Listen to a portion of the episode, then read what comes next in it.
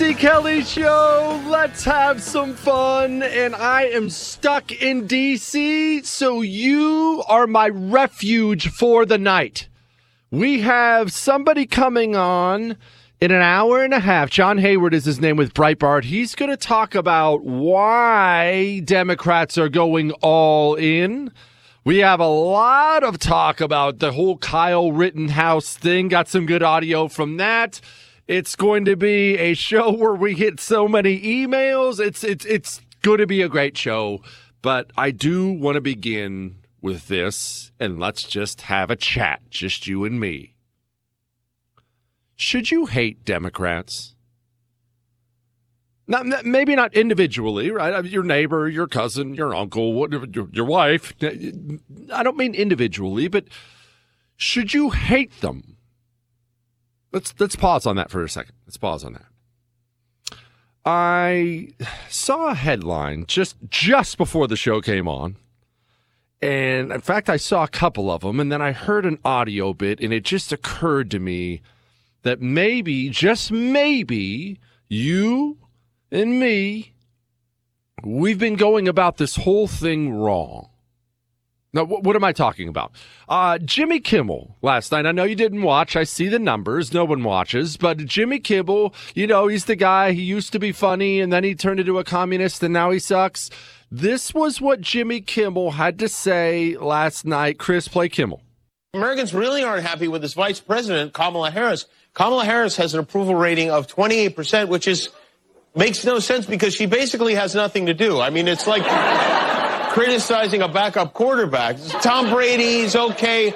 I don't love the way Blaine Gabbert has his legs folded on the bench. I have to be honest. Kamala's approval rating uh, of 28% is even lower than the 30% who approved of Dick Cheney in 2008 after he shot a guy in the face. I think I know why Kamala's ratings are low, besides sexism and racism, which are the obvious ones. It's because whenever she's next to Joe, standing I got, near I, I got it. I got it. I got it. Sexism and racism. That's why they don't like Kamala Harris. Now, don't roll your eyes yet. Stay with me for a minute. Stay with me for a minute. Saw this headline out of New York. This is out of the New York Times, actually. Why is New York closing six prisons? I'll explain how these are connected in a second. And then I saw this right before the show came on. This is from 538 at RAG. Why white voters with racist views often still support black Republicans. And then they show a picture of the new Lieutenant Governor of Virginia, Winsome Sears. So let's go back to what I asked in the very beginning. Should you hate Democrats? And I'm going to answer this with the most anticlimactic answer in history. Why does it matter? It doesn't matter whether you hate them or not. It really doesn't. What does matter is this. It does matter that you understand what you're dealing with and treat them accordingly. You are not dealing with just a different person who just kind of has a slightly different outlook on life. Look, we're all living here. Just look, we're just trying to get by, make America a little better, make New York a little better. Kamala Harris trying to make America better. We're we're just trying to get by. No, no. You need to deal with the modern day Democratic Party. Again, JFK's gone. Set that aside, you older blue collar Democrats. He's gone. Even Bill Clinton, gone. That Democrat is gone. The normal American, no matter where you fall on the right, the normal American now has an obligation, hatred or not, to treat Democrats as if they are clinically insane. And I know we've we've been fond of saying things like that forever. These people are crazy. What what is that old saying? Uh, liberalism's a mental disorder. All that we're fond of saying that, and it's been a fun saying, but we have an obligation to treat them that way now. And uh, don't get me wrong, I'm not thrilled about that. That's clearly not a great place to be, but how else should we deal with people who live in an alternate reality that doesn't exist at all. How How are you supposed to deal with that? How are you supposed to deal with that? You can't deal with that. You must attempt to defeat it and eradicate it and get it out of the political process because there's no patching things up with Jimmy Kimmel, who thinks Kamala Harris has low approval ratings because of racism and sexism. That is a human being. I don't, I'm not even saying he's a bad human being. I don't know him. I'm not God, but that is a human being who resides completely in a world of make believe. The person who wrote this article, why white voters with racist views often still support black Republicans. I don't know whether or not that person's a good person or not. I don't know whether you should hate them. I don't know. I won't pretend to know. But I do know this. Every single item in this article Every single bit of it. It was written by a person who resides in Neverland, like Peter Pan. He does not exist in the real world. And that New York article from the New York Times, New York Governor Kathy Hochul closing six prisons. What? Uh, New York is currently being ravaged by crime. Have you seen the headlines out of New York City? They keep getting these horribly violent criminals in and they're just turning them loose. Just right back on the street. Oh, no bail. It's fine. Go right. And then they're going right back out and murdering people. But in the mind of the modern day communists, the Democrat, well, we'll just uh, uh, look. They're only committing murders because uh, they were oppressed. They're, they have been oppressed somehow. Uh, uh, America sucks. Anyway, turn them loose, and they won't do it again.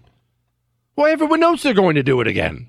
You're turning loose multi- multiple time felons with long violent histories. They're going to do it again. And every single human being who resides where you reside, where I reside, right here in the real, real world, they know they're going to do it again. So, how do you reason with Governor Hochul of New York? With Jimmy Kimmel. You know what, Chris? Played it one more time for me again. Here's Jimmy Kimmel again. How do you reason with this? Americans really aren't happy with this vice president, Kamala Harris. Kamala Harris has an approval rating of 28%, which is makes no sense because she basically has nothing to do. I mean, it's like criticizing a backup quarterback. Tom Brady's okay. I don't love the way Blaine Gabbert has his legs folded on the bench. I have to be honest. Kamala's approval rating uh, of 28% is even lower than the 30% who approved of Dick Cheney in 2008 after he shot a guy in the face. I think I know why Kamala's ratings are low, besides sexism and racism, which are the obvious ones. It's because whenever she. Besides sexism and racism, Kamala Harris's ratings are low because she is quite possibly the most inauthentic human being in the history of mankind, and every single person on the planet can see it. This was Kamala Harris today. She's currently in France. You know, we have a migrant caravan heading to the border. So, of course, the, the border czar is over in France, yucking it up. This was Kamala Harris in France. With us in government, we campaign with the plan. Uppercase T, uppercase P, the plan. And then the environment is such that we're expected to defend the plan even when the first time we roll it out, there may be some glitches and it's time to reevaluate and then do it again. That was that was Kamala Harris. In case you're sitting there wondering what you're listening to, or maybe you're sitting here like me, physically uncomfortable for her, that was her attempting to speak with a French accent when she was talking to the French today, and even the French people there were looking at her. It was honestly, Chris, go ahead and put the video on the Jesse Kelly Show Twitter account at Jesse Kelly Show. Even the French people there, you can tell, you can tell uh, uh, the look on their faces is priceless. It's all, what's wrong with you? Are, are you okay? Is there something wrong with you? But in their minds, in the mind of the Democrat, in the mind of the communist now, people dislike Kamala Harris because of her gender or her skin color. You can't reason or compromise with people like that. It's not possible. we must commit all the way to defeating them. We must defeat them. I don't care whether you hate them or not. These people must be defeated so we all don't have to live in a world of make believe. We have a great show for you tonight. We're going to talk about the Kyle Rittenhouse stuff that's all hot in the news next. But first, you know, my pillow's on sale right now. And I don't just mean any of the other great products you can get at mypillow.com. I mean the actual pillow, the one that started it all, the one that was originally $69.98. Right now, it's 1998. If you go to mypillow.com, use the promo code Jesse, the pillow is $19.98. And setting aside how great the pillow is, you know I already have one. I mean, pretty much everyone has one at this point. Let's just acknowledge once again that My Pillow got itself run out of the big box stores because it was so adamant about speaking up on behalf of America and speaking out against the filth that runs this country now. They got run out of the big box stores hurting their own business so they could speak up for you and me. And in an era of corporate cowardice, that means so much to me. Go to mypillow.com, use the promo code Jesse, get the best pillow on the planet, sleep like a baby, and know you put your money where your morals were. Mypillow.com, promo code Jesse. What, Chris? We can make jokes. It's fine. You got that right. The Jesse Kelly Show.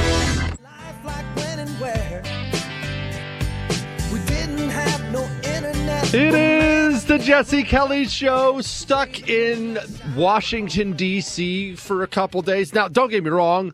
I'm thrilled about the Veterans Day event I get to do tomorrow. That's going to be very, very cool. Uh, Tunnel to Towers, obviously, that great organization pays off mortgages for Gold Star families. They have a big Veterans Day event they do at the Lincoln Memorial here and they read uh, they simply read off the names of everybody who gave their lives in Iraq and Afghanistan. I'm honored I get to do some of that reading tomorrow, 20, 30 names, something like that. But if you happen to be in the area, from I think 12 to 2, I'll be in that area. Look, don't make it weird, but just come up and say hi.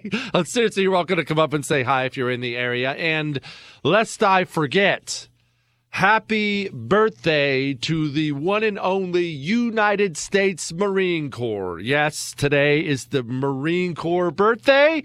I would recommend avoiding any bars tonight. It could possibly get hazardous out there. Marines are known for a lot of things. Controlling themselves late at night on Marine Corps birthday night is definitely not one of those things. I have seen some things, man. Oh, man. I have seen some things. All right. Back to what we were talking about. I don't know whether we should hate the other side. Individually, I know we shouldn't hate an individual. Your, your crazy aunt on Facebook who still has four masks on and yells at you for not being vaccinated. Don't hate that person. Just have some pity on her. It's fine. But as a whole, I know we shouldn't we, we shouldn't be hating aunts, but maybe communists. We probably should. But it doesn't matter in the end, does it? If we're dealing with insane people, we have to deal with them, hatred or no, no hatred, as if they're insane. And the problem is uh, too many Republicans, too many people on the right either won't acknowledge reality because of what it means, because that, that is a pretty scary place when you think about that. I mean, think about that not only are these people on late night news shows, not only are they writing for 538.com. Chris, play number nine for me. This is the transportation secretary. The people who run our country live in a world that is not real. What then is the explanation for the labor shortage? Why are people not going back to work? Yeah, look, this issue is real. Uh, talk to, uh, you know, certainly any small business owner, and we're seeing it a lot in the transportation sector. Now, there are a lot of things contributing right. to this. One of them is childcare, of course, which is why the president's Build Back Better vision is going to be good for the labor market. Also, some of these professions, frankly, uh, just need to be a better job. I mean, if you look at transportation and warehousing compensation in real terms, it is way down from where it was a generation ago. That's a sign of some real issues with the quality of the job, and we've got to work on that too. Okay, so you've brought it, the explanation down to one job, trucking, and the quality of the life, the quality of that job. But we have companies across America that are offering people $15, $20 an hour. They're offering health care for the first time. So before COVID, before Biden, there was a problem with child care and people still went to work. We are in a very different place right now. And I need to understand the, the explanation for that. Is it the checks that many argue? Uh, what exactly do you mean when you say people want a better job? So, uh, you know, a lot of people did blame the checks, but as we saw, uh, when the checks ended, uh, this issue continued. So we know that it goes deeper than that. Uh, yes, the child care issue is not new, but it is uh, a greater crunch than ever. I, I, I, think, I think we get the idea. That is a human being who doesn't reside in the real world. I mean, don't don't look any further than our border. Look at our border right now. And I realize illegal immigration isn't exactly hot everywhere, but it's a huge issue. It's remaking America. We have already welcomed in a million. I mean, we don't even know what the number is because, again, they won't tell us that. How creepy and wild is that? We've already welcomed in a million illegal immigrants. There is a gigantic migrant caravan on the way. We know for a fact, we talked to them, these people are all coming here because Joe Biden got elected and he campaigned on open borders. He campaigned on it. Since he got there, the country has been overrun, absolutely overrun and flooded. And what is their solution right now? Is it putting out a stronger message so they stop coming? No, their solution is to publicly announce they're going to be handing $450,000 to illegal immigrants, which will undoubtedly encourage more. How do you negotiate with that? You can't. And people won't acknowledge it on the right because it's hard and it's scary. It, it's it's easy to sit down at the negotiating table if you're trying to uh, uh, buy my pickup truck and we're going back and forth on that. And you want to get a good price on it. And I want to get as much money as I can. But we know in the end, I want to sell my truck. You want to buy my truck? We'll, haggle back and forth a little bit as long as it's not Chris. And then we'll end up fine. We'll end up fine. But if I sit down and you're rubbing peanut butter all over your chest and you're talking to the clouds, I, I can't sell you my pickup truck. It's just not going to work. You're an insane person. These people reside in a world of make believe. Shoot, I saw it at the airport today. I saw herds of human beings walking around, double, triple masks, gloves on, just, just walking around like zombies. There's no there's no reaching out to that person. I just I, brought it up on the show. I think it was last week. Some, some couple lesbian mothers uh, with a, an adopted daughter, and the adopted daughter was sobbing in their arms in the hospital because she finally got a vaccine. Six years old. Six years old. Whoever twisted that child's mind up into thinking she has saved her life by getting a vaccine at the age of six from coronavirus, I don't know that that person can be reasoned with. I don't know that there's anything you can do to reach out to that person and let them know you're a crazy person and you need to come back. We must change our mentality. We must change our approach. And our elected officials, they're simply not there. They're not there. That you still see them all the time. Well, our Democrat friends. What? You, even if you have an older school Democrat there, he's not your friend anymore, pal. He resides in Neverland. Hang on. Well, the years start coming and they don't stop coming. Fed to the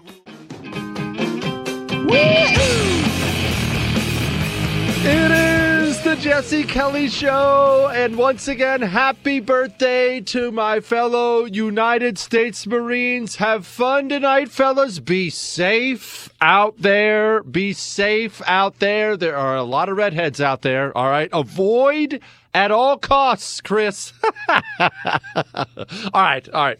Don't forget, we have John Hayward with Breitbart coming up about an hour from now he was going into the whole doomsday thing, how how Democrats are basically going all in, going all in really fast right now. And he's going to lay out why they're going all in really fast. It's stuff we've talked about before. So we're going to get to all that in a minute. But I, I, I want to bring this up once again. Kathy Hochul in New York, because it's a great example of what we're talking about. They're closing down six prisons. And I want to make sure I'm perfectly clear, clear about this. I don't want anybody, anybody tossed into prison for these brutally long sentences for nonviolent crimes. That's that's not what I'm saying. But we're currently in the midst of a crime surge unlike we've seen in a long time in this country. New York in particular. They're in, in the middle of a crime surge specifically because they're turning loose violent criminals who are going out and committing more violence. And we're shutting down the prisons? That is a person who resides in a world of make believe. You can't you can't reason with that person. And what I was saying right before we went into break was this. What you'll get from these Republican senators and congressmen, what you'll get is this. Well, no, I've known uh, uh, Chuck the Democrat for a long time. Yes, I, I, I know you guys go out and play golf badly on the weekends. I, I get that. That that's awesome. Good for you. And I know that the uh, the, the Chuck the Democrat, your longtime friend, I know he was a fairly normal run of the mill Democrat 20 years ago when you met him. Kathy Hochul was a fairly run of the mill normal Democrat before she took over as governor of New York. Kathy Hochul was not in charge. The radical communist wing of the Democratic Party is now in charge, and they are not grounded in reality.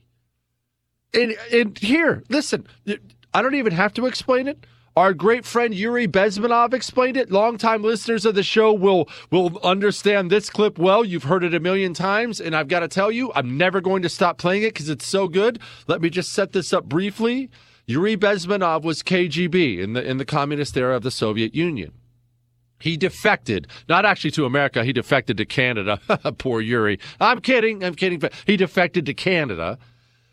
And he sat down for, I believe it's an hour and 26 minutes. I haven't watched the whole thing straight in a while, although I've watched it several times before. It's on YouTube. He sat down with for an extended interview about communism and the Soviet Union and specifically specifically what the Soviet Union was doing to Americans. Because remember this about the Cold War. A lot of Americans, because our education system is rancid gutter trash, they don't understand when it comes to the Cold War. Like they have in their minds that uh, we were going up against the big angry bear Soviets, and, and the Soviets, they wanted to attack. They were chomping at the bit. They almost attacked any second. Uh, the, the Soviets, yeah, there were some close calls, really close calls in the Cuban Missile Crisis, but the Soviets knew the entire time they were not going to take on and defeat the United States of America. That's why they would take 90% of their budget, 90%, and spend it on the military. That's why the country sucked so bad. There was no money left over. They just, they knew, they knew long term they were never going to defeat America. Not like that. Certainly not militarily, not economically. They didn't have a chance. But they also knew something else. They knew our freedom, our nice nature, our Christian background, that extra tolerant, equal, everyone's equal nature, they knew it could be exploited and abused and they could infiltrate here. I, you should read the books about it. They rave about I mean it's really creepy to read about. They said, "Hey, look, we we could drive by your nuclear bases and take pictures and nobody would stop us." They said if you tried that in the Soviet Union, you'd have your fingernails pulled out. In America, drive right up to one, start snapping pictures of the wall. And so Yuri Bezmenov when he came over, he laid out how they got to us, how they tore apart our minds, and what it did. And you're seeing this everywhere today. Ideological subversion is, is the slow process which we call either ideological subversion or active measures, активные мероприятия in the language of, of the KGB, or psychological warfare.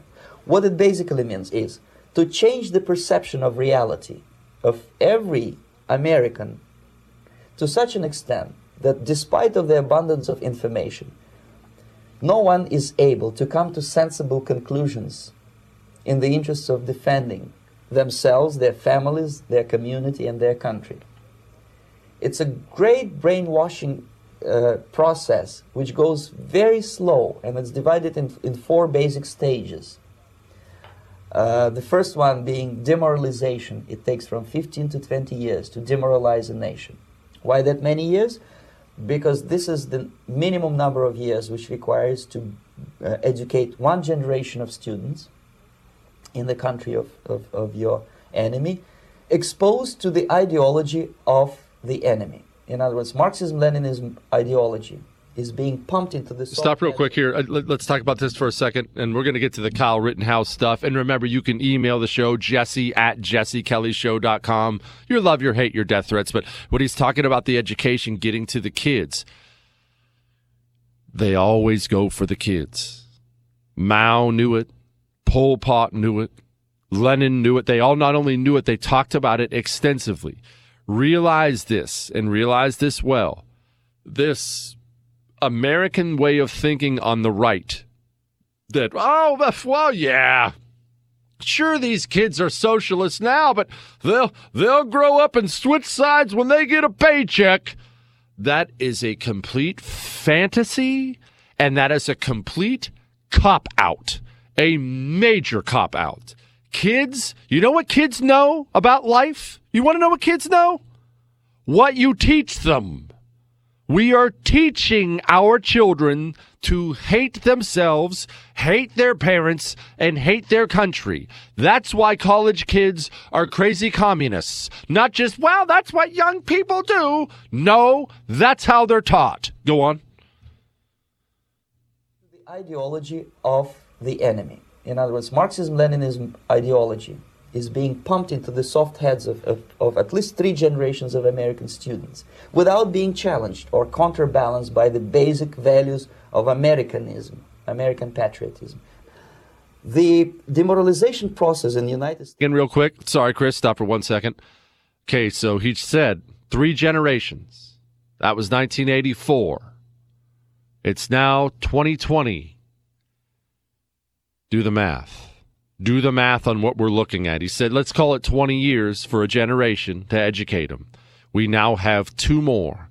That's five generations of Americans. I oftentimes ask guests, why why does everything seem like it's happening so quickly and it does doesn't it i know you wake up every day i know every day you wake up and you look around and you say you say to yourself what when did all when did everyone go crazy what 57 genders. Uh, Everyone's racist. I don't.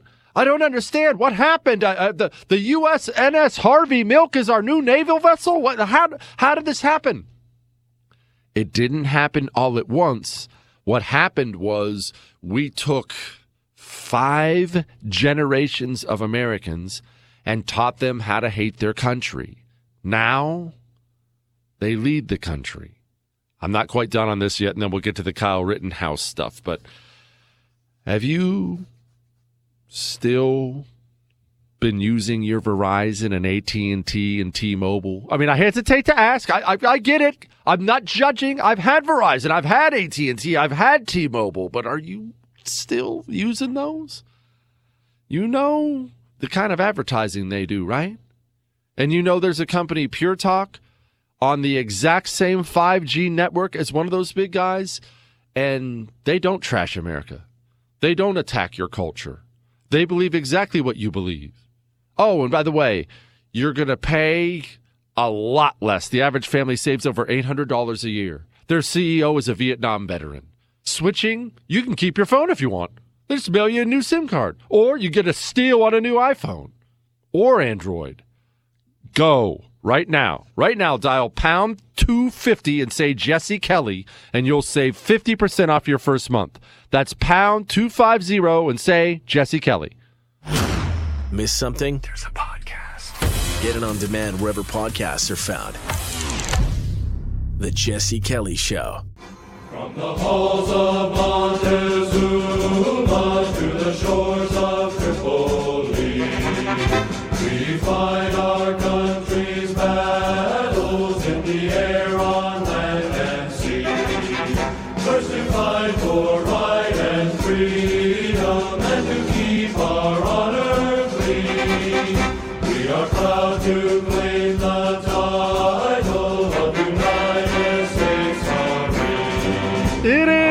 Jesse Kelly Show on a beautiful Marine Corps birthday. Well, I, it's probably beautiful for you. I'm I'm in Washington D.C.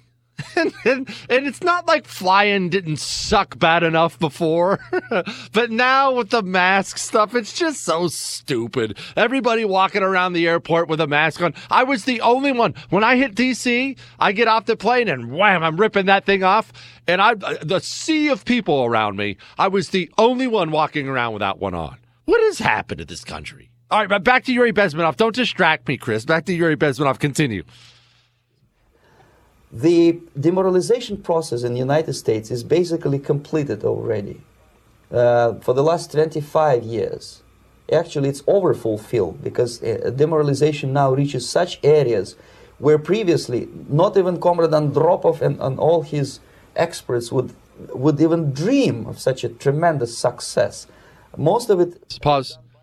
It has reached such levels not even Andropov would have, uh, you know, uh, dreamt of that kind of success. What's he talking about? Well, here's what the communists didn't fully get. Now, don't get me wrong, the Soviets, they were very, very intelligent when they decided to export their disgusting ideology in here, and they took it into academia and they took it into Hollywood, and of course the newsrooms, because those are the most, the, the, those are the places people gather their information. It is. It's where you get your worldview from your education system. It's a big part of your worldview.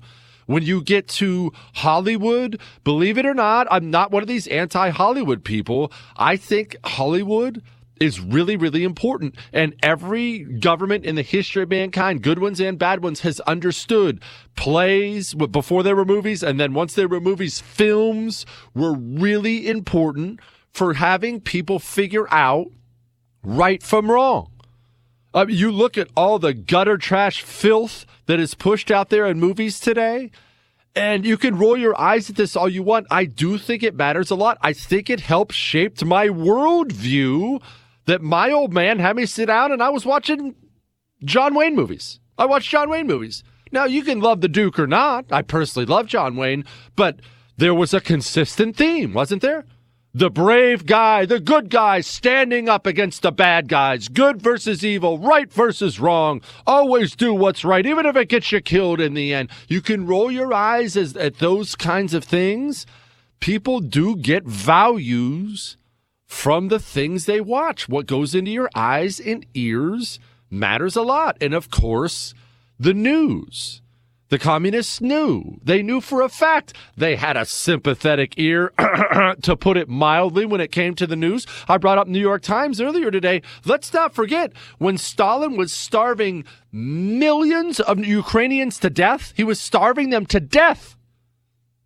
Walter Duranty, one of the biggest journalists, if not the biggest journalist in the United States of America, wrote an article saying there's no famine over there. Everything's fine. And that affected U.S. policy. We were looking into it. We read the article and said, oh, okay, I guess it's good.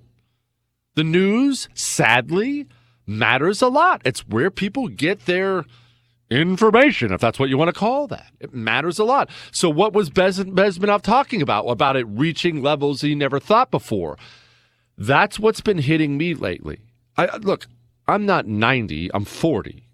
So this stuff has been creeping in for a long time. But when I was a young man, I was 20, 25, I, of course, remember the normal college hippie radical. That wasn't hard to find.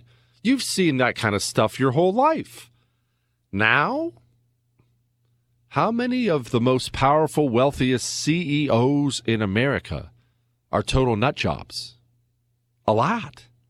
Now, the President of the United States of America is a half functional nut job.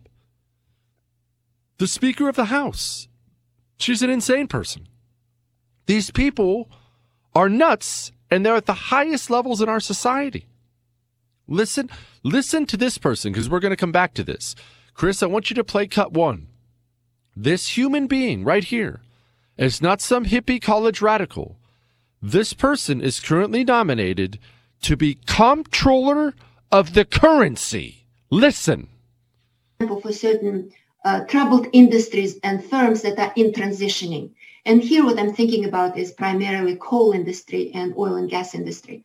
a lot of the smaller players in that industry are uh, going to probably uh, go bankrupt in, in, in short order. At least we want them to go bankrupt if we want to tackle climate change, right? Hold on, hold on. What? We we want them to go bankrupt? And let's unpack just briefly how radical, how insane that is. Everyone knows about Mao's Cultural Revolution. If you don't, actually, I'm gonna I'm gonna talk a little bit about the Cultural Revolution here in just a second. So just bear with me on that. And Mao's Great Leap Forward and all the people he killed. You know, we'll talk about that in just a second. But understand the Great Leap Forward specifically. It killed tens of millions. Some say 40, 50, 60 million Chinese people. That's a fraction of how many people would die if we were to lose the oil and gas and coal industry. Not just nationally, internationally, it would it, it would be a death on a scale like the world has never seen before. It would make the it would make World War II look like nothing. That human being is not some sociology professor at a lowly community college in Arizona. That human being is currently nominated and could get in to be comptroller of the currency.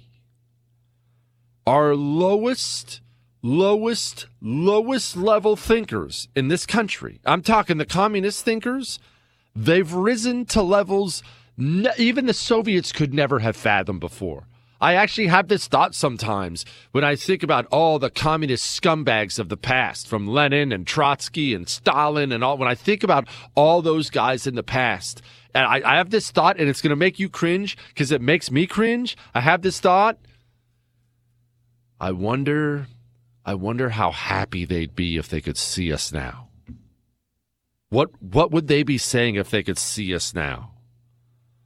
Uh, would they be just so proud of themselves? Man, that is sad. All right, we're going to finish up with Yuri Bezmenov. I will talk a little bit about the Great Leap Forward, and then we're going to talk Kyle Rittenhouse. Hang on. It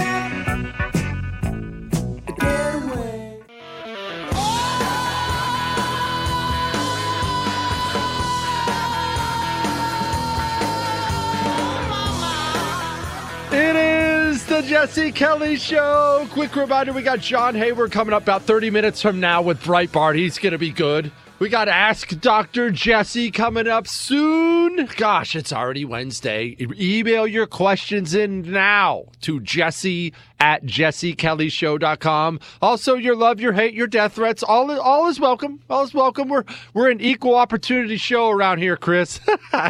all your emails go right to Chris. He prints them out for me. I read every single one of them. We're talking about how we're dealing with people now who live in a world of complete make believe. And that's so hard for us to accept because it changes everything about how you deal with these people. It changes everything. If you and I get married, let's say you're a dime and you and I get married, and let's say I think we need new drapes. Not that that's something I would ever actually care about, but let's say I need new drapes. And you, you disagree. But you love the house too, and you want the house to be better. And you say, no, I really think we should go with some kind of uh, fancy shutters there or something like that. That's fine. We'll figure that out. We're both just in there trying to make the house better. But if I'm in there and I say, I, I think we need to get some new drapes, and you say, no, I think we need to set the kitchen on fire. There's no there's no coming together. There's no middle ground. We're not we're not going to work this out. Chris, pick up where we left off. We're again, we left off with the great KGB defector Yuri Bezmenov, and he was talking about how the Soviets came over here. They infiltrated our education system, Hollywood, and journalism. They created generations of Americans. We're at five generations now of Americans who've been taught to hate their themselves, their parents, and their country. And he's now, he just got done talking about how it's reached levels that they never thought possible. I mean, it's up to the presidency now. They have it all CEOs, everybody. And now he's going to go on and talk about really the central theme of what we've been talking about tonight is these people that there's no reasoning with them. They're gone. Go ahead. Such a tremendous success. Most of it is done by Americans to Americans, thanks to lack of moral standards. As I mentioned before, uh, exposure to true information does not matter anymore. A person who was demoralized is unable to assess true information. The facts tell nothing to him. Uh, even if I shower him with information, with, with authentic proof, with documents, with pictures, even if I take him by force to the Soviet Union and show him concentration camp, he will refuse to believe it. That's where we are. We are not dealing with people who can be reasoned with. And the reason I'm so adamant about this now, the reason I'm going off on this today, and I am going to get to the Kyle Rittenhouse stuff, although I'm sure you've heard everybody talk about that, but the reason I'm going off about this today is this. Just full disclosure, I might, might as well lay it out for you. I've been traveling today, as you know, I already brought that up. Had some time to kill in airports and airplanes and whatnot. Ended up going back and forth with uh, one of our United States senators, a member of his staff, not the senator himself, a high up member of his his staff that I'm very close with. I, you know, I know a few senators, but I, the staffers and whatnot, I know a bunch of them too. And we were going over some of the behind the scenes things members of Congress and senators are thinking, the, what they're thinking for the future. Because right now, what's happening is Democrats in the House and Senate they're preparing preparing to be in the minority after the midterms. They understood. They paid they paid attention on Tuesday night. They understand, uh-oh, there's probably no coming back from this. It's about to get really bad. They get that.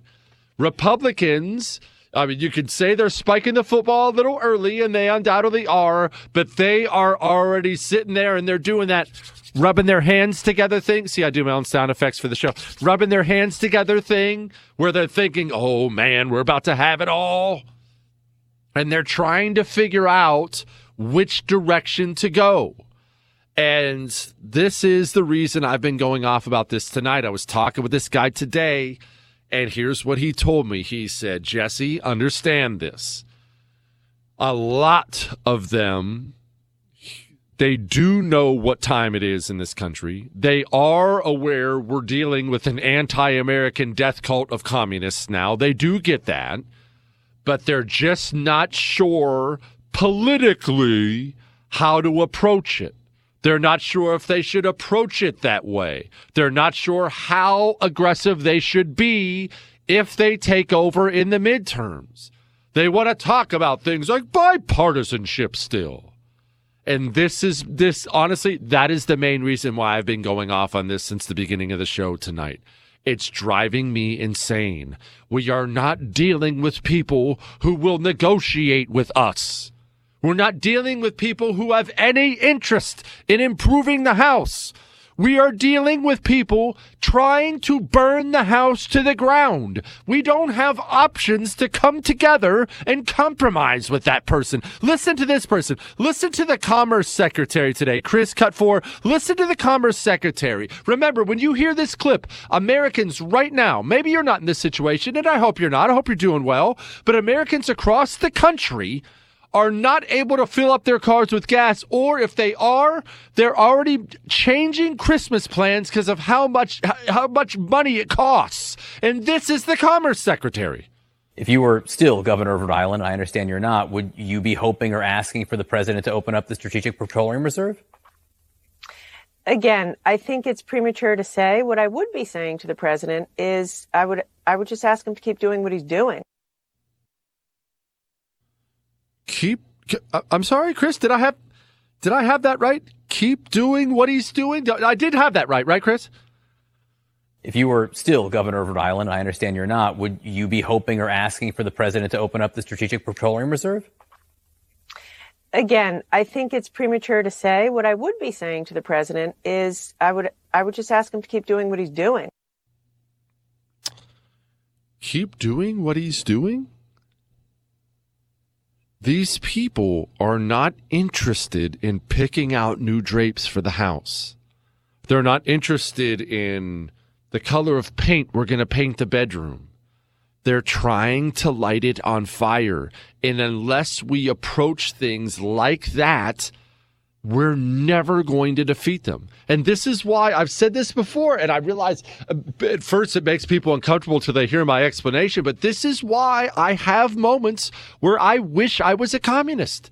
Now, no, I don't. I don't want to be part of that anti-human death cult. That's not it. But at least they're committed, man. They are committed all the way. We have again John Hayward with Breitbart's going to talk about this about 15 minutes from now. But we have Democrats knowingly committing political suicide right now, going all in with every bad thing just because they're that committed to victory. They want total destruction of this place. What are we going to do about it? How are we going to approach it? These people, look, I'm looking at this headline right here. You tell me, tell me how we can come together and compromise with these people. The headline is this How climate change threatens pregnant women and their fetuses. Well, for one, wow. Look at the communists all of a sudden very, very concerned about the baby in its mother's womb. Wow, that's so weird. I I guess all it took was a little climate change, and now those are human beings again. That's that's interesting. That's interesting. But let's go another route. Climate change isn't real either. Now, acknowledge that climate change is not real, not man-made. I mean, the Earth goes through different patterns weather-wise, always has, always will. That's not new. That's I mean, it's biblical for Pete's sake. Chris, it's even in the Old Testament. Quit. Anyway, climate change is not man-made. It's not real. I promise your SUV and that plastic soda bottle, they're not changing the climate of the earth, and you're an absurd conspiracy theorist if you think it is. Okay, so climate change isn't even real. Now let's unpack everything that is happening right now, every policy being laid out, not just by Americans, but by the West in the name of something that isn't even real talk about achieving like Yuri Bezmenov said talk about talk about getting to levels like you never thought possible. You the entire west just had a big meeting to figure out how to make itself poorer in the name of climate change which doesn't exist while China is building coal plants by the dozen. It's it's madness. I know you feel it too. I sure feel it. All right we're gonna, we're, you know, we're gonna change the subject to something brighter and sunnier. Let's talk about me in just a second, but first, let's also talk about something else, like I don't know, allergies and how awful, miserable they are because I made a mistake. As you know, I'm in Washington D.C.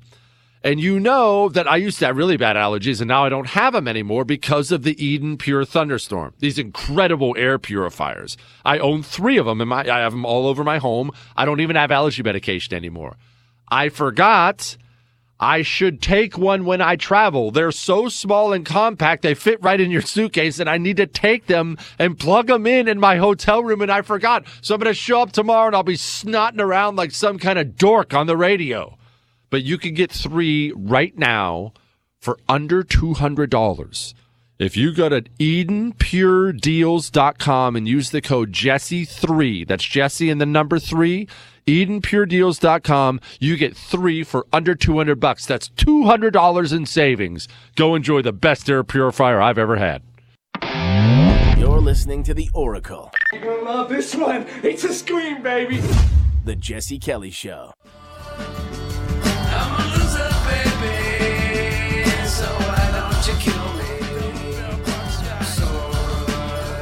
It is the Jesse Kelly Show, and that's really not nice, Chris. That's really not nice, especially when I'm in DC and you're back in Houston. He's playing that mean song because I said I was going to talk about myself. You know what, Chris? Now I'm not going to talk about myself. So then, now the song you just played doesn't mean anything. It's just pointless and stupid, like you're stupid. Let's talk about Kyle Rittenhouse for just a second. Remember, we got got the great John Hayward coming up about ten minutes from now. Talk about these doomsday Democrats. Let's let's go over what's happening right now. Chris, I want you to play cut seven, and I want everyone to understand this is the judge in the case. and he's yelling at the prosecution in the case. This is pretty much all you need to know about how things are going. First of all, Your Honor, this was the subject of a motion. I'm well aware of that. And the court left the door open. This- For me, not for you.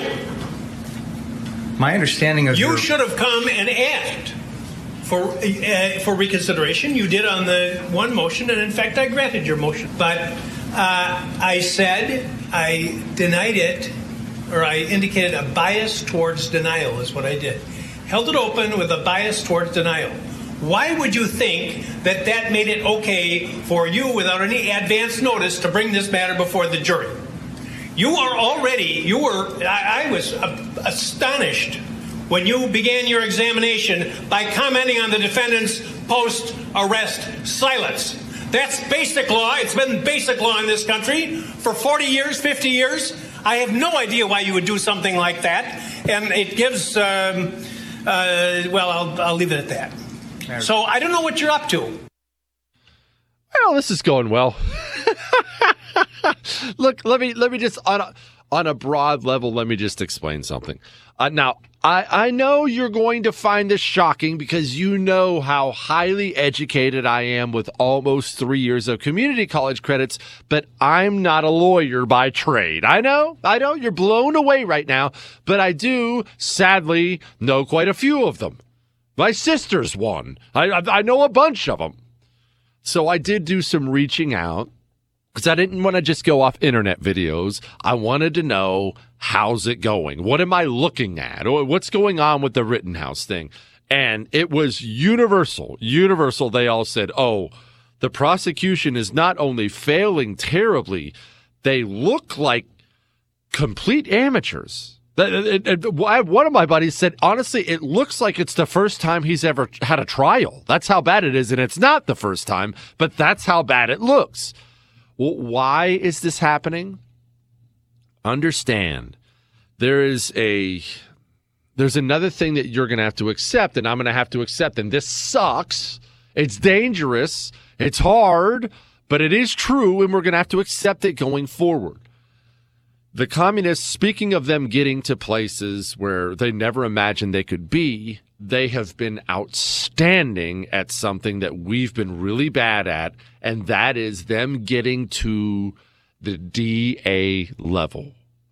They are becoming the prosecutors across America. And they're major, major rich donors. You know, Republican rich donors, it's just a difference in philosophy. Frankly, the communist one is way better. But Republican rich donors, they'll raise money for a senator, they'll raise money for a congressman. Oh, you're running for president. Let's have a, a $10,000 a plate dinner. Yeah, that kind of stupid stuff. Democrat billionaires, the communists who raise money for them, they'll throw a massive fundraiser for a DA in Philadelphia. You, right now, you're a person who pays attention to politics. I know you do. You're listening to the sound of my voice. If I were to hold a gun to your head and tell you, give me the name of the DA in Philadelphia, you're a dead person. You are. Because you don't know. You don't even have any interest in it. And I'll be frank, I don't either. But that's what's killing us.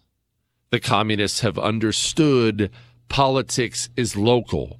All politics is local.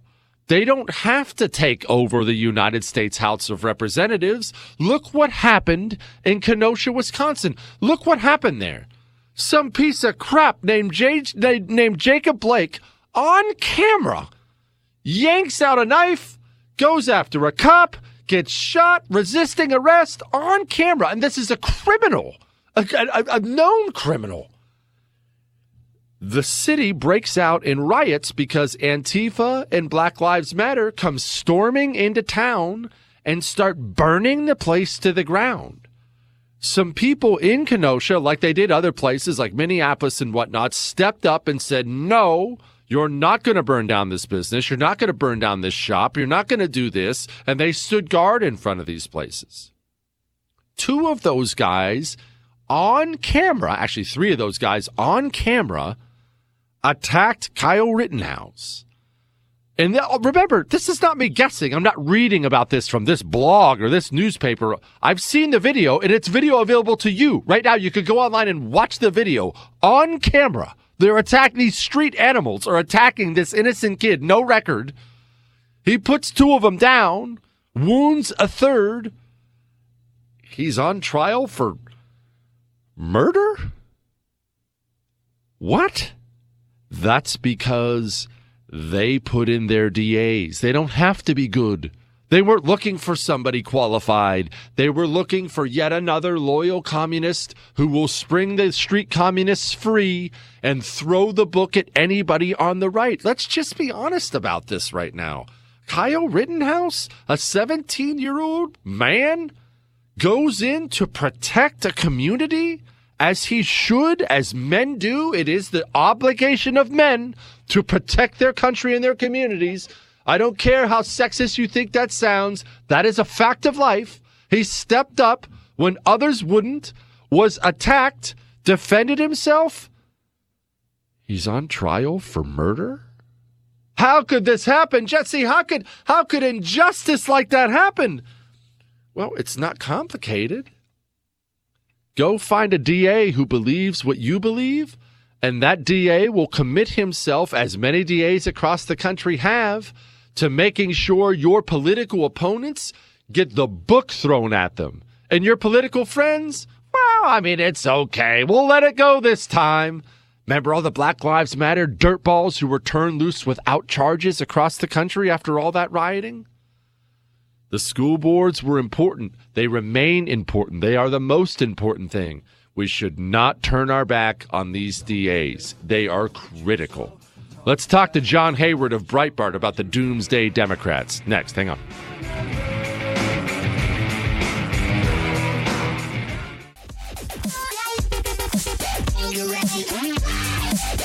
It is the Jesse Kelly Show. Joining me now is National Security Deputy National Security Expert with Breitbart, John Hayward. Uh, John, first of all, what was that music? That was awful. well, I said I have great taste in music. I love everything, so I'll take anything. all right, you know what? Then that's what you got, John. That's why they picked something terrible because you didn't pick something specific. These producers we have on this show are just bad people. All right, John. These Democrats, obviously Tuesday, if you're an elected Democrat in this country, was quite a wake up call. And I think you, a normal thinking human being, or me, would have watched what happened on Tuesday and we'd say, whoa, man, I should probably make some adjustments. I should I should back off. But they don't seem like they're backing off, John. Why? No, I, I don't think they're going to. And I think part of this is going to come from the Democrat leadership. And they're telling these people this is our chance to remake America forever.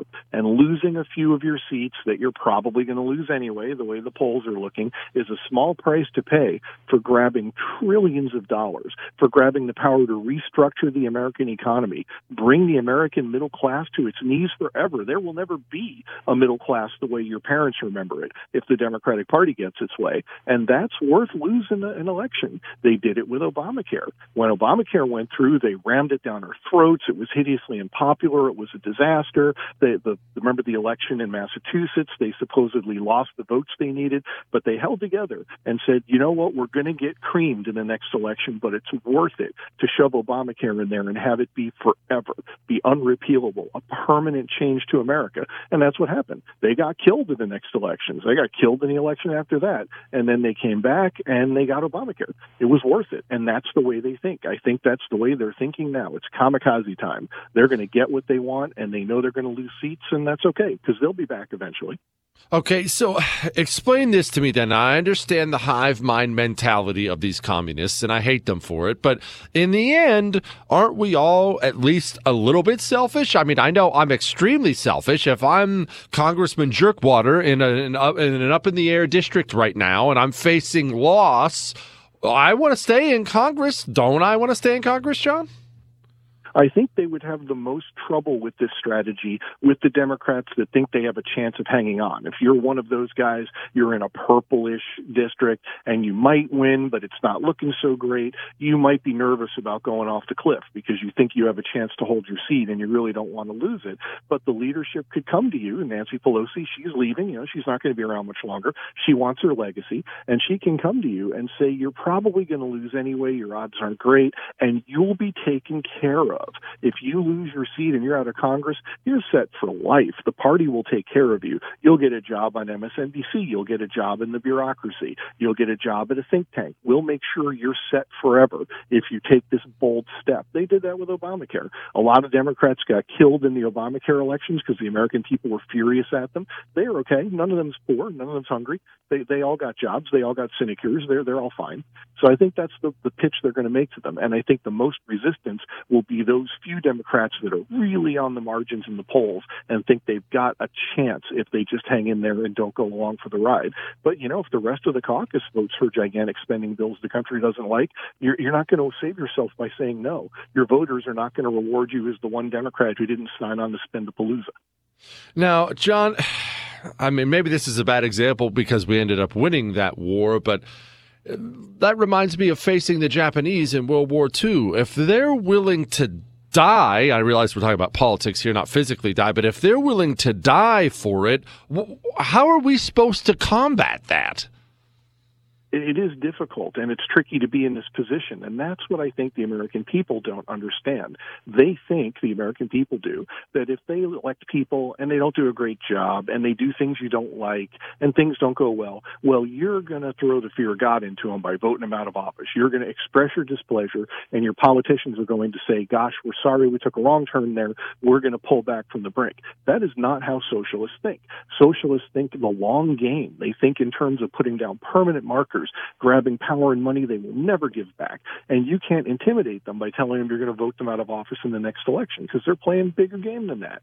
So I think that's a huge mistake on the part of the electorate to think that you can discipline politicians by threatening to take their job away in the next election when the politician may think there are things we can get from you that we can take away from you forever that are worth losing a couple of seats and we'll take that trade every day.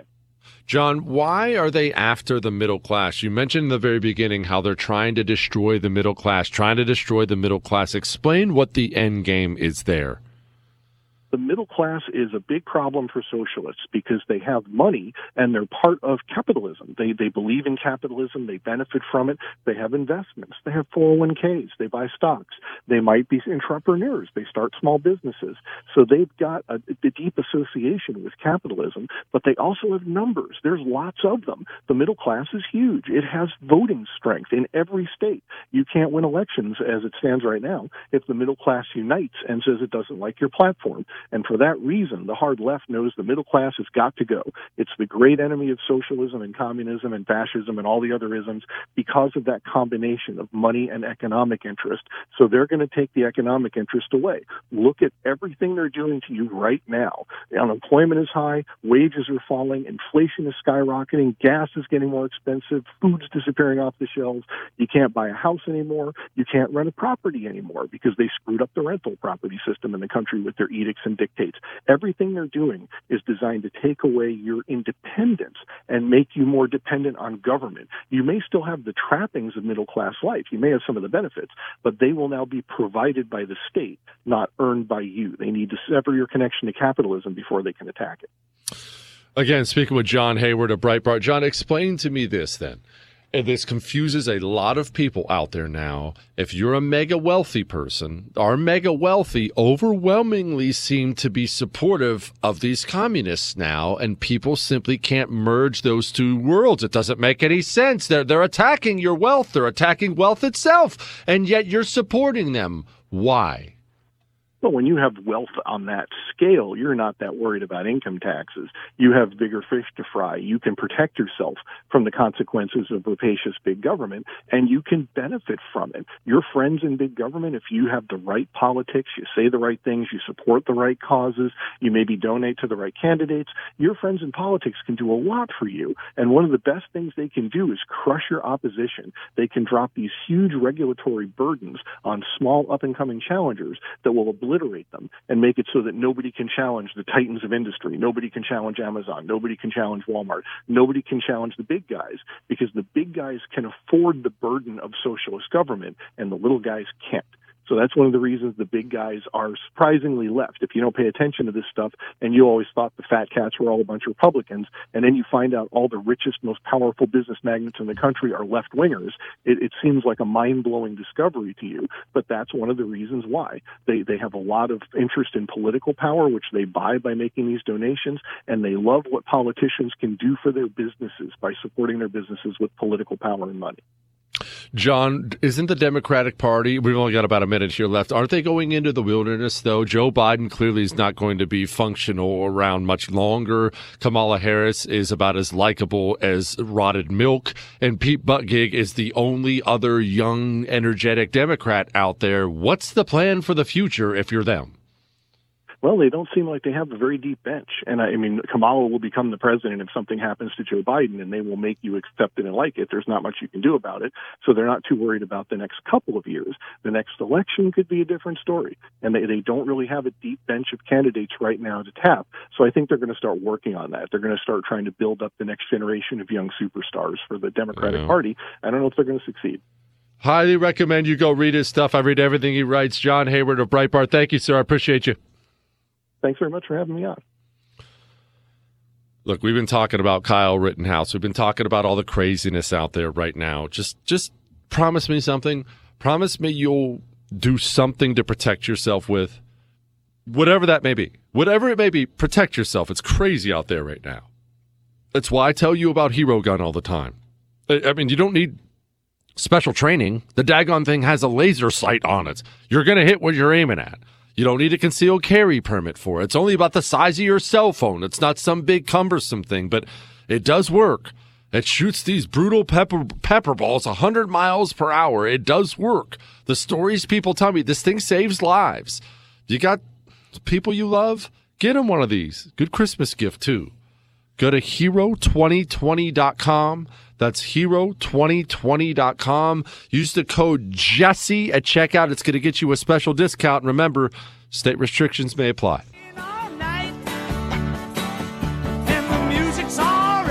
It is the Jesse Kelly Show on a Wednesday. Before I forget, if you missed John Hayward or me going off about Yuri Bezmenov and all the rest of this stuff, the whole show is available on iHeart, Google, Spotify, and iTunes. On iTunes, leave a five star rating and leave a review talking about how handsome I am. I'm going to have to make my way because I'm stuck in DC for a couple days. I mean, we do have a really cool, really cool Veterans Day event to do for Tunnel to Towers tomorrow. But then when that's done, I'm still stuck in DC. If, I'm to have to try to find a meal in this town. Everywhere, everybody's vaccinated this and mask that. And I, I feel like a stranger in a strange land, Chris. Get to some emails. Dear Dr. Jesse, Oracle of Truth and Knowledge, Chris. Yes, the headline is accurate. My wife is a liberal with TDS. But dare I say she she may actually be starting to open her eyes even if she won't outright admit it. There are 3 things opening her eyes. 1. Seeing what is going on in the schools, she even admitted to me this past week, why are schools teaching the kindergartners the transgender thing? We live in a very liberal area of Michigan and the amount of pure insanity with it. She will read me stuff from the mom Facebook groups, the mom Facebook groups about people asking for doctors who will support their six year old transitioning and seeing 65 replies with people giving names of doctors all in support. It's stuff like that. She's even saying that's pretty insane. Let's pause there for a brief moment because he actually makes a couple really big points on this one. I don't know. That's one of the ones that the whole trans thing, that's one of the ones I genuinely feel like started five minutes ago and just took over everything. That one came out of left field for me. E- even for a, a, card carrying liberal, a, a hard left liberal, we're encouraging now children to change their genders. Parents think how much think how much you love your child. I mean you know i'm a bad dad right? I admit that. But man, I love my little buddies so much.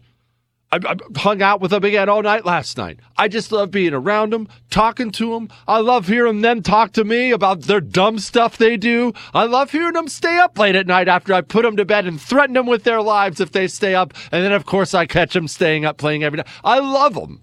I know I'm not a good dad, but I love them. So that's how a parent feels about their kids. Imagine looking at your child who you love and saying, honey, oh, you feel like you're a girl today? Let's get you down to the doctor so he can inject you with a bunch of puberty blockers and make you a woman. What what level of mental illness is that? What is that? Uh, doesn't that feel like that just got here? Because you know that's not okay, right? You know these people are nutballs. Anyway, I'm going to keep going on. Two, her stepdad's family, I love this, has some members insisting we do Thanksgiving outside, spread out six feet apart with masks on in Michigan.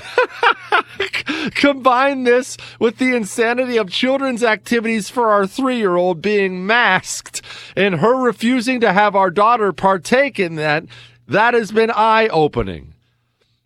The coronavirus cult has been something that I I've been following since the very beginning. I know you've been following it too, and obviously I'm horrified by it and saddened by what happened to the country and all that stuff's true. But I, I, honestly, this is going to sound so bad, but I mean, uh, what what do I say that isn't offensive? So let me just come right out and say it. Have you ever been to a zoo? I'm sure you've probably been to a zoo, and you get to the zoo, and you get to the, the, something like the monkey enclosure and sometimes the monkeys will be playing and they'll be throwing things at each other or just yelling some nonsensical stuff and just doing a bunch of dumb monkey stuff, right? They're monkeys. And you're sitting there on the outside of the glass and you're just observing and you're kind of shaking your head with a kind of half smile on your face, thinking, these, these crazy monkeys, man. Look at these things. It's kind of fun to watch them. Just be crazy monkeys. That's how I look at these coronavirus people now. And I know that's bad. Now, I know. Don't lecture me. I know it's bad. That's how I look at them. People have become in love with this. I don't think I I, I could be wrong about this because this is not how my mind works. I don't think for a lot of these people, for most of these people, I don't think it's fear anymore. I think they've grown to love it. I think they want to be servants. I think they want to very much appear virtuous in front of other people. I think they want to appear virtuous. I think that's a big part of it. And I think they love that standing six feet away from your loved ones at Thanksgiving with a mask on. I think they love putting those pictures up on social media so their crazy communist neighbors will look and say, Oh, look at, look at her. Isn't that so sweet with her nine cats? How much she cares about coronavirus? I, that's awesome. I, I really think that's what it is. I had a long talk with uh, one of my bosses today, one of the corporate suits type. Don't worry about it. Oh uh, no, I'm not in trouble. I know whatever. Every time I every time I bring that up, everyone thinks I'm in trouble. Right. Shut up, Chris. I'm not in trouble. I'm really genuinely not. It was all good, but it was, just, it was a casual conversation with the boss. And he lives in one of these nutball blue areas. And he said, Jesse, you can't imagine how it is. He said, I'm friends with some of these people, personal friends, and they'll come over and have a steak, glass of wine, just normal stuff. And they'll tell me in private how crazy they think the masking of kids is and forced vaccination on people or they lose their job. And he said, You don't understand, Jesse. These are card carrying Democrats. They'll vote Democrat every election for the rest of humankind or for the rest of, of, of their time on this planet. He said, they tell me we have these conversations because they're friends privately. They know it's all crazy. But the second they step out, they act as if they're just as insane as everyone else. And he said, I swear to you, it's a shame thing. They don't want to be put to shame by their other communist friends. It's a virtue thing. They want to look as if I'm on the front. Of course, I'm on the front lines of coronavirus. I, I don't want anyone to die. I think mandate. I think you should have to have a vaccine mandate to breathe. See how much I care. It's a big part of it. It's a big part of it. Which again, doesn't that show you something else? Don't we, as a country, don't we have a courage problem? We're doing things we know to be wrong because we're scared of what people might say to us? Isn't that really bad? Hang on to that because the guy made the two points I already brought up. He made a third point, and I think there are a lot of converts coming. Hang on.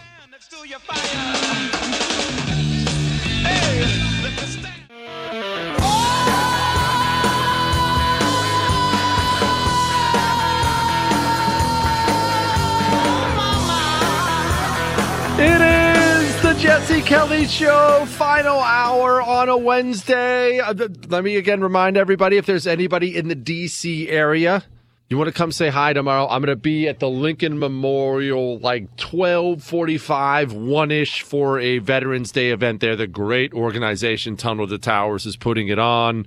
We're reading the names of, of everybody who gave their life in Iraq and Afghanistan. It'll be a very good event. Um, an important event. Remember, it's not not a celebration. It's not a campaign event. It's, it's certainly certainly not about me or any of that. It is a way we are going to go honor the people who gave so much. So if you're in the area, you want to pop in, feel free to pop in tomorrow. Happy to say hi to anybody. One more day and then back to Texas, a place of some sanity. I will tell you, I'm going to get to the third thing on this email. In case you missed it, I'm going through this email this guy wrote about his wife was a liberal, but she's starting to come around. But one thing that hit me today as I was flying in over DC, and this has hit me before flying into this town, and I don't know how to I don't I don't know how to exactly describe why you can see the money, but you can see the money when you look out the window as the plane's coming over. DC, Northern Virginia, you can just tell everything is brand new and nice and expensive. And one of the first times that was revealing to me was back when the recession hit and it hit really hard. And that was one of the first times in my life where I was driving around and there were all these businesses closing, going out of business. You'd have these strip centers, these little strip malls, and they'd be empty. All of a sudden, they'd be all empty, and they were empty for a long time. And I, it was you kind of start seeing the, the, the things aren't going that well around you. And I had to go to DC because I was running for Congress back then, and we flew in for DC, flew into DC for something, and I'd never been. That was my first time ever been, and everything was rich. And every every road was newly paved or being paved and every building was immaculate. And that was when i really really really started to hate this place. That was when i started to hate this place how unjust is that all right back to the email here real quick he, I already went over two points for why his wife he thinks might be coming around. The first was the transgender kid stuff. The second was the family wanting to sit outside and six feet apart with masks on for Thanksgiving.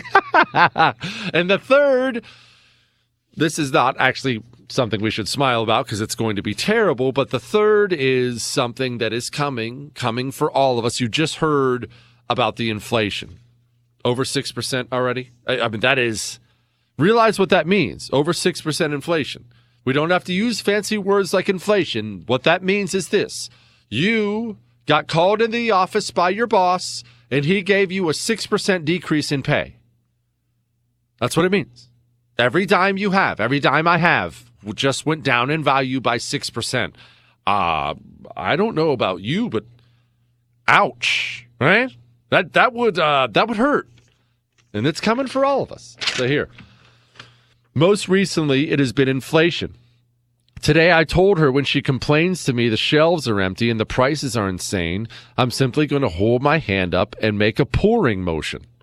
I can say I told you so or whatever I want, but this hand gesture simply means to pour it on. She voted for this, and hopefully, if they keep pouring it on, she will realize the error in her ways. I'm still married and think there's hope of her coming to the good side. We are currently looking at red states to move to. She won't admit it's a red state, but we both know that's what those states are, and the fact they are red is the reason why. Sorry for the length of the email. I hope I got to the point, though. Says I can read his name. His name is Drew Drew. I never read emails that are that long, certainly not on the air, but they were all such good points. You got the whole daggone thing read to the whole country. How about that? But look, I wish there was a different way for human beings to learn things than pain. But the truth is, I, I, that's such an ugly thing to say, but the truth is, for most of us, myself included, isn't that the most effective way to learn? You don't like it. I don't like it, but it is how we are. It's who we are. Now, for my kids, my kids, we used to spank our kids when they were little. We don't do it anymore. That frankly, they're they're really, really good kids, and I don't know how that happened, but they're they're just probably getting too old for it, and they're good kids. It never never warrants it. So not physical pl- pain, but if one of my sons screws up, what am I going to do? I'm going to find something that's important to him, that means a lot to him. Frankly, a, a whap on the rear end wouldn't do it for him anymore. I'm going to find something that means a lot to him, and I'm going to take it away. I'm going to take it away so he hurts. Because where there is pain, there is learning. And I'm not better than that. That's how I've had to learn my whole life. Remember, remember this. When I graduated high school, I went to college because that's what you're supposed to do, right? Everyone go to college. That's what you're supposed to do. I got a 0.0 grade point average my first semester. I did marginally better the second semester, but I was there to have fun and partied up and woohoo, life is good. I, as an 18 year old man, that's how old I was then, man, I I had a lot of growing up to do. And I knew it. And I had to find a way at 18 to get that growing up done. Well, that's why I walked down to the Marine Corps recruiting office. I, I didn't even walk in, didn't even knock on the door of Army, Navy, Air Force. I walked right into the Marine Corps recruiting office and so told the recruiter, sign me up, I'm in. I knew I needed pain. I needed misery. And there was a lot of it. And, and, and look, I'm glad people let's talk about let's talk about let's talk about me. let's talk about me for a second. I'm glad people love the show. Honestly, I'm glad you love the show. I, I can't believe people love the show, and I definitely can't believe that many people love it, but I'm glad you do. But you understand, I mean, you probably do. The only reason you love the show is because my life sounds like your life. Now I realize we laugh and it's funny and we have we have fun with things, but that's because I've had to go through a lot of failure in my life in order to get me ready to hopefully make your day better for 15, 20 minutes at a time, however long you listen. I mean, that didn't, I could never have done an entertaining radio show at 25. Couldn't have done one at 30. I had to screw things up a lot, and I've screwed things up a lot. I, not just the obvious things, losing congressional runs. I've been out of work. You ever been out of work? Man, that is, uh, when you're sitting there and you're watching bills pile up and you don't have any money coming in, I'll tell you, you you start asking yourself some hard questions. Some hard questions. Pain is how we grow. So back to the guy's email. Yeah, you have a bunch of people out there. Uh, uh, Joe Biden rocks. I love Democrats. I'm a Democrat forever, baby. Woohoo! Socialism rules. I think you're going to find, not all of them, because there are some that are truly committed. I think you're going to find more and more of them maybe starting to come around, maybe starting to ask questions, because pain has a way of waking us up, doesn't it? When you all of a sudden can't fill up your car with gas, so you're not going to visit your mother at Christmas time, that has a way of making you ask why when you can't afford the ground beef you normally buy so you can cook during the week, that has a way of making people ask why, what's going on. And let's just be clear with everybody, with everybody, people on the left and people on the right. Don't give out hall passes, no hall passes. You want to know why we have inflation? Because we got a virus, coronavirus, and we decided we were going to stop the economy from moving in response to a virus. By the way, that's insane. Other nations do not do that. Now I realize they do it now, but nations throughout history have not done that. They would never consider it. That's that's crazy. It's crazy talk. Even during the like the Spanish flu, it was optional. People opted not to come to work, but of course the the factory stayed open. You, you got bills to pay. It's it's it's crazy. So we chose to shut the place down. Then we shut the place down and started printing money by the trillions and just chucking it at the economy. Well, that's going to create inflation. You can't you can't just print trillions of dollars in unbacked currency and then have some idiot government boob bureaucrat throw it at the economy like a monkey with a handful of poop and think that that's going to create anything other than inflation. Of course. And then you get these idiots like Joe Biden in there passing trillion dollar bills that are going to make everything worse and raise taxes. Of course you're going to have inflation. This didn't happen by accident. It's not just this is just the way it goes. Man, this is this happened on purpose. Why do you think why do you think I've encouraged you so many times to buy gold? I, I call Oxford Gold Group. I've told you about them. Get gold, real gold, gold delivered to your front door, not an email saying you have some gold somewhere. Not, uh, uh, oh, honey, look, it looks like they're holding gold for us. No, they will mail gold to your front door. This inflation, over 6% now, this doesn't get better from here. There's no indication this gets better anytime soon. These people are going to keep ruining the value of your dollar. Call Oxford Gold Group today and tell them Jesse told you to call. They will take special care of you. Call 833 995 Gold. That's 833 995 Gold. Call Oxford Gold Group. Get something of value in your hands that is not subject to the whims of Congress or the president or bureaucrats or anybody. Gold. 833 995 Gold. Oxford Gold Group. Tell them Jesse told you to call.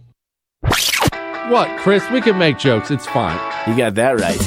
The Jesse Kelly Show.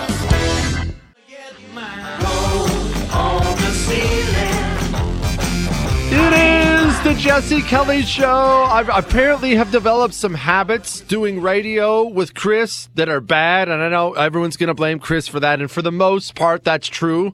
But when I'm ready to start talking after the music, I'm used to pointing to Chris because he's always right there. Well, right now I'm speaking from Washington, D.C., so if I said a little different, that's why.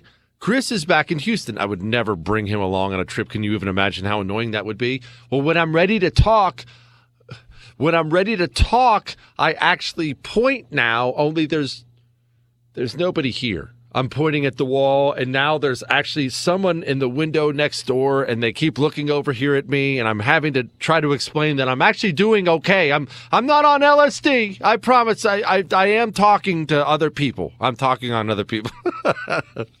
no, I listen. These people in this country, they are trying to wreck it. They're trying to wreck the place. That's why I've been so adamant about taking steps to protect yourself and why we have to operate in a different way now. We have to be more forceful, more direct. We have to attack now because we're entering a different era. You know, the Kyle Rittenhouse thing's all over the news today. And what you'll see a ton of, there's a ton of this from not just people on the left. You're seeing a lot of this of people on the right. Now, most people watching the trial, left and right, realize, okay, this whole thing's a sham. So what you're getting from the right is a lot of this. I promise you, you're going to laugh when I say it because I know you've heard it a thousand times today. Well, I mean, he shouldn't have, he shouldn't have been there, but I'm just, I'm, I, it doesn't look like he did anything wrong. It doesn't look like he committed a crime. I wish he wasn't there. He shouldn't have been there. I, he definitely shouldn't have been there, guys. What? Why shouldn't he have been there? A man has an obligation, an obligation before God and his country to protect. I, I don't care how old fashioned that sounds. Fellas, look at yourself in the mirror. Why do you think your shoulders are bigger than hers?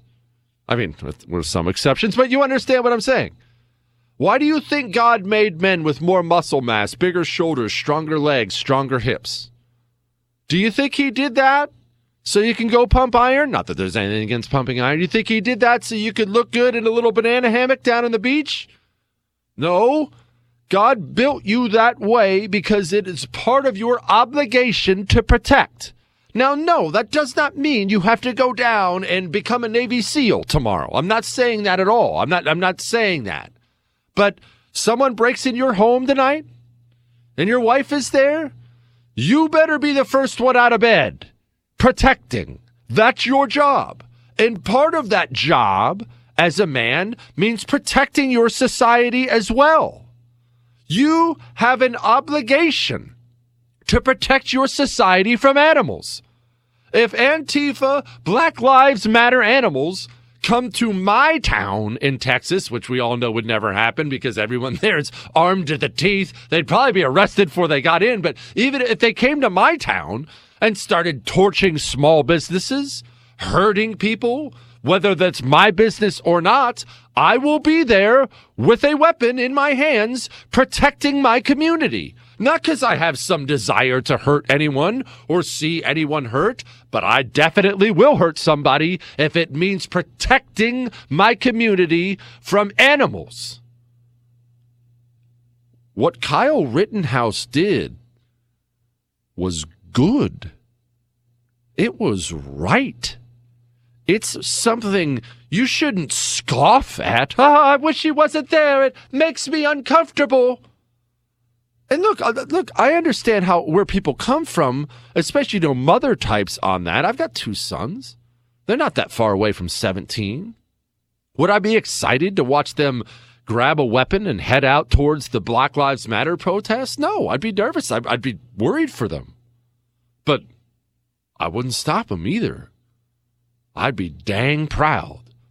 As they walked out that door, weapon in hand, I'd be saying to myself, man, I must have messed around and accidentally raised men here. That's what men do. We have a courage problem in this country, politically, physically. Uh, we just talked about it just a second ago about how people uh, the, in private they they they know these things are wrong and this is wrong and I know it's wrong and it's terrible, but then in public they'll come out and and they'll take the complete opposite stance because well I I can't have my neighbor yelling at me on Facebook. What? We have a courage problem. You're uncomfortable with a 17 year old man picking up a weapon and protecting his community from communists? I say that's your problem. I say put down the keyboard and get to the range. This is ridiculous, the things I'm seeing now. We have got to buck up, Buttercup. These people, these people are playing for keeps, man. Who do you think you're dealing with here? Do you think you're going to live and let live your way out of this? Listen to this human being. Chris, play number one. This person, it's not some college professor. This is the nominee to be the comptroller of the currency in the United States of America. Listen to this person. For certain uh, troubled industries and firms that are in transitioning. And here what I'm thinking about is primarily coal industry and oil and gas industry a lot of the smaller players in that industry are uh, going to probably uh, go bankrupt in, in, in short order. At least we want them to go bankrupt if we want to tackle climate change, right? That's the potential comptroller of the currency saying, not in private even, this is somebody so committed to destroying everything you love She's saying that into a video camera, knowing it will be broadcast everywhere. Her stated goal is to bring your economy to ruin. When you say you want oil, gas, and coal to go away, you are saying you want mass death. Tens of millions, probably hundreds of millions of people. That would be the result of eliminating coal, gas, and oil. That's what the result would be. Every, look around you. All of it is made possible by that. That's what you're up against. And you're uncomfortable because a 17 year old man picked up a weapon and went to protect his community? You should be uncomfortable. If you live in that area, you should be uncomfortable. You weren't standing right beside him. That's what you should be uncomfortable about. My goodness. Buck up, Buttercup. Had about enough of this. All right, we're going to talk about Nancy Pelosi, and we'll make fun of her. Hang on.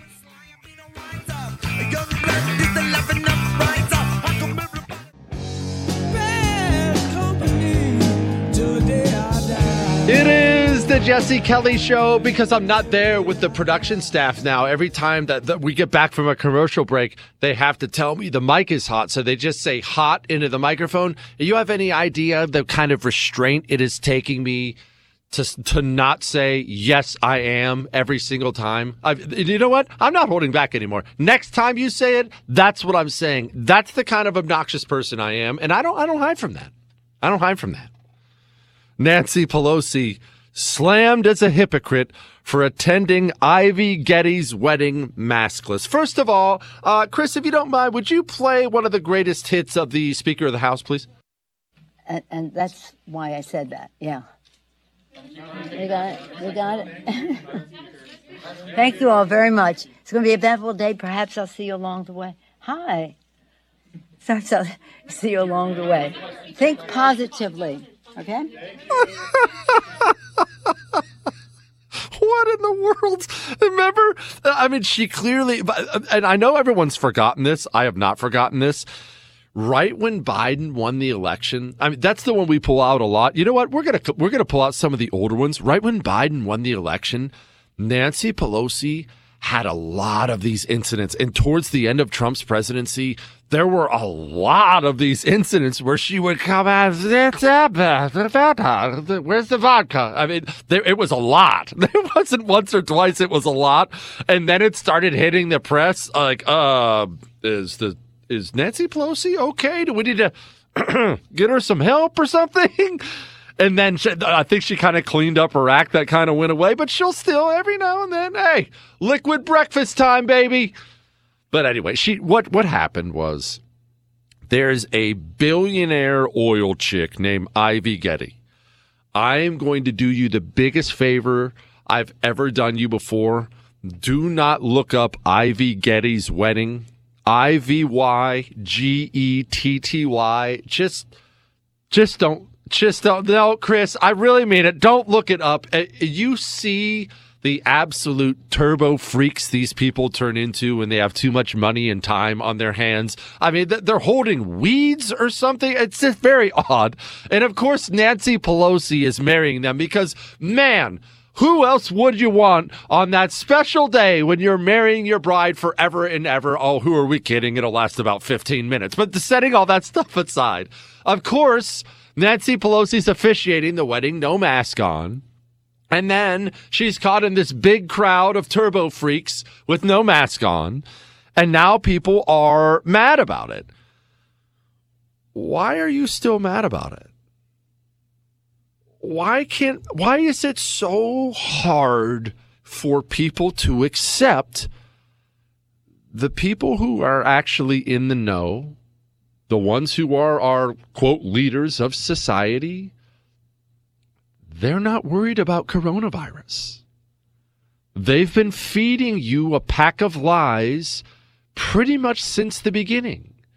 These people, how, why do you think they've been caught a thousand times? And don't do that cop out with, uh, well, I mean, they're, they're vaccinated now. No, no, no, no, no, no, no. From the very beginning, and I mean from week one, when I remember it happened in Texas, week one, close everything down, shut down these businesses. We can't have anyone here. And then, uh, what was it? Beaumont, Texas. Beaumont, Texas shuts down everything like every other loser mayor in the country, shuts down the hair salons, boom, gets caught at the hair salon week one. This stuff was going on across the country. Lori Lightfoot, the mayor of Chicago, she remember she shut down the salons and then promptly got her crew cut worked on and got busted and came out and said, "Oh, well, I'm the I'm the face of the city." Ooh, that gives me the shivers, but you get what I'm saying.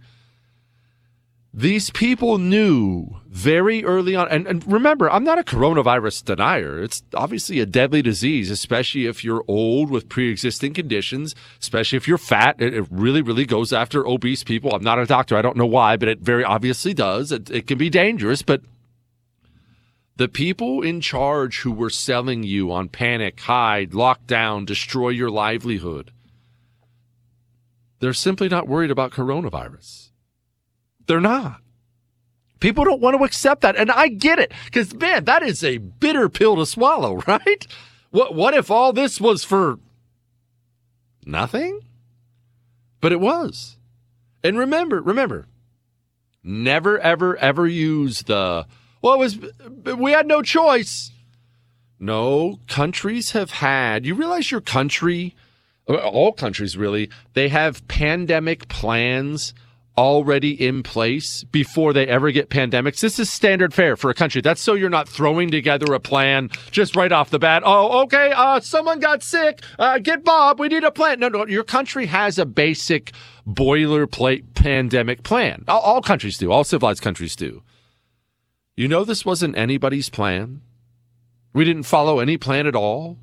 We looked at what the communist totalitarian Chinese did and we said, oh, I guess that's what we'll do. Madness, man. Madness. I can't believe where we are. Dear Oracle and supreme influencer of all talk radio callers. I've listened to talk radio for years. Recently, I've noticed a rise in a particular behavior among callers. More and more, these callers now get right to the point without all the typical pleasantries. Some of them even start out their comments by saying, I have three points to make, and then proceed to rattle off their three points using numbers one, two, and three. I am certain these callers have been listening to you and are following your instructions on how to be a great caller. Said I can use her name. Her name is Monica. Uh, for you new listeners of the show, don't bother calling in. I'm not taking any calls tonight or tomorrow night. I'm out of town. I don't want. I don't want to risk messing something up. Who knows? The phones are probably don't even work. All my phones are tapped here in DC or something like that. I don't know. But for for you new listeners of the show, when on the rare days where I take callers, once or twice a week maybe, I don't do small talk. I don't allow it. No hi, no how are you, uh, no no no no no, no, none of that stuff. Love the show, Jesse. When I go to you, get right to the point. This is why the, the emails like this. This is why I do this, and this is why I do this with lots of things. This is why I'm what some people like Chris would say rude. I would not say rude. I would say direct. I am direct because it, in the end, it makes life better for everyone. For everyone. Yes, I, realize I've hung up on a hundred people by this point in time, probably at least a hundred people. In fact, Chris, am I out of line in saying I've probably hung up on most callers? That it's been the majority, has it not? The, the vast majority, Chris says. Yeah, at some point, even the good callers you're getting hung up on. You just people don't know when to end it, so I just end it for you. And I realize how rude that is. I, I understand that can come off as rude. I, I get it. But haven't you enjoyed the calls on my show more than other shows? That's not because I'm better. It's because I'm a jerk. When you're a huge jerk like I am, and you don't have any feelings inside at all, when you're not worried about that kind of stuff, there's really no limit to what you can accomplish, Chris. If you would just learn from me and try to be like me as much as humanly possible, you too can achieve this kind of greatness. Do you have an idea, any idea, this is an email question, why President Trump didn't fire Fauci? President Trump has made comments that he liked Fauci and they got along well together. President Trump didn't fire Fauci because he liked Fauci, and she put a bunch of question marks on there. Uh, you know, I've I've talked briefly about this before. I, am going to talk about it. I, will tell you what. I'll give you a brief before I get to headlines. I'll, I'm going to do headlines in the next segment. Right before I get to that, I'm going to hit on this "Why didn't Trump fire Fauci?" thing. I, I, I think it's actually pretty easy to explain. May hurt to hear a little bit, but it's true. Hang on. The Jesse Kelly Show. I like it. Returns next. It is the Jesse Kelly Show, and man, we're down to one more segment. That sucks. So I have a still, I have a lot to say still, Chris, and it's really, really brilliant stuff to say on this Marine Corps birthday. Chris was just he was trying to give me stuff, trying to give me guff during the break that I haven't brought up the Marine Corps birthday this hour because I may or may not have mentioned it once or twice. Happy birthday, Devil Dogs out there. I'm bringing it up again, Chris, and you know what? I'm going to get a beer after this even though I'm by myself. Actually, I, you know what? That's even better. I'm going to get a beer by myself in Washington D.C. and I'll probably get kicked out of the bar for not having a mask on or not being vaccinated. I'll go drink on the street corner. I don't care. I'll be a total bum about it. The email question before I get to headlines was this. Why didn't Trump fire Fauci? I get some version of this a lot. And you know I've been very critical of Donald Trump's personnel decisions because they're not defensible, but still like President Trump a lot. Thought he overall he did a really good job as president. I do waver back and forth on the Fauci thing because of this. There's no question he should have fired Dr. Fauci right away. I would like to imagine if I was sitting there the second Fauci brought up shutting down the economy for a virus, that I would have fired him right away. But remember, Donald Trump is a germaphobe. He is a known germaphobe. You even see him out there today, uh, just, I mean, pushing the vaccine really, really hard all over the place, even though that's not what a lot of his base wants to see. That's not what a lot of his base wants to see. He's doing it anyway. I think sickness and germs, I think we all have our thing that affects that affect us unique uniquely. We all have a thing. Donald Trump's thing is sickness and illness and germs, and you're never going to convince me. And I don't. Well, I did have people inside the Trump White House. I, I didn't get confirmation on this. I don't like pumping them for information like that. Feel, I feel like a gross reporter when I do that. So I've never confirmed this. This is just a theory of mine. I think the germ thing, sickness thing, I think it freaks Trump out too. That's what I think. All right. And now, Here's a headline. go, you know the you know the thing. headlines we didn't get to. Headline Jefferson statue voted out of City Hall, ho- headed to the New York Historical Society. I just want to, I hate to bring up old stuff. I just, I just want to bring this up again.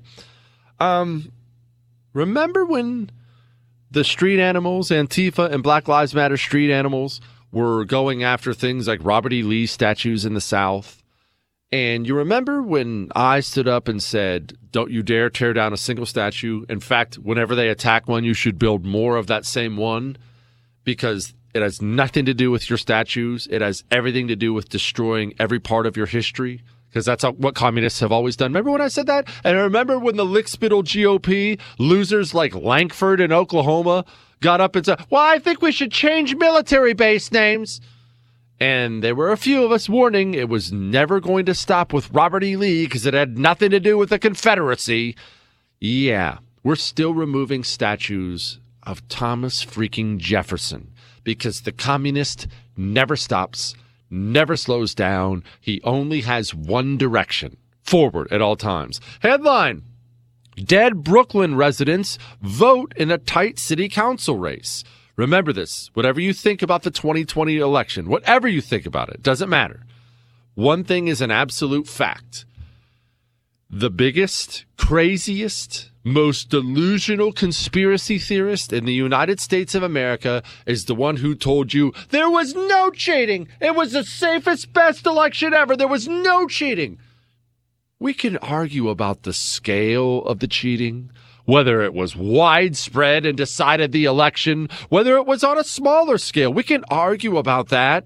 But people from big cities, especially cities like New York, Chicago, and Philadelphia, people who've lived and worked in elections in those cities will simply tell you cheating by Democrats, it it's part of every election.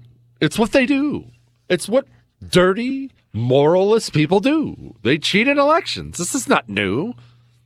Headline Kyle Rittenhouse testifies in his own defense, breaks down on the stand. That was a rough moment today. I don't know if people saw it. He broke down and started crying when he was discussing what happened.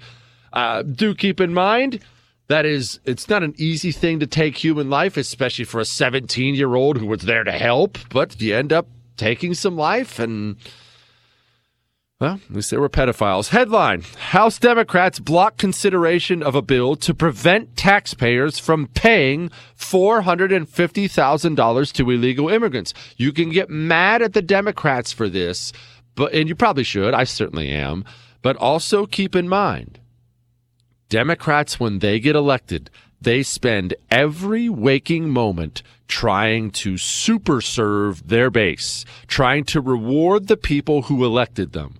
When Republicans get elected, they spend every waking moment trying to placate the people who hate their guts while giving a little bit of lip service to those whack jobs on the right wing base. That is the difference. Democrats embrace their base, go all in for their base. Republicans, Washington, D.C., elected Republicans, they're deeply, deeply ashamed of theirs. That's the difference. Headline Build Back Better, that's Biden's stupid bill name, would make a US would make US income tax rate the highest in the developed world. We are going to pull trillions of dollars out of the private sector at a time when we already have runaway inflation, a supply chain crisis, real issues going on. We're choosing this exact moment in time to pillage the American taxpayer. Again, I'm going to ask if you were trying to destroy the United States of America, tell me one thing you'd be doing differently than what they're doing. Headline Biden administration sends notices to appear to tens of thousands of illegal immigrants inside the U.S. That's a notice to appear in court. Um, yeah, that doesn't work. Anybody who's ever been involved in these courts or knows anyone involved in these courts will tell you, yeah, about 95% of them don't show up to notice to appear. That doesn't do anything. Headline Cruz tells students of Texas that he tells students Texas may try to secede if things become hopeless. a boy, Teddy. Way to come on around. I'm with you, Ted. I'm with you till the end. Let's get out of this bad boy. All right. We're going to have more fun tomorrow. You'll have more fun than I will, but I mean, it is what it is. That's all.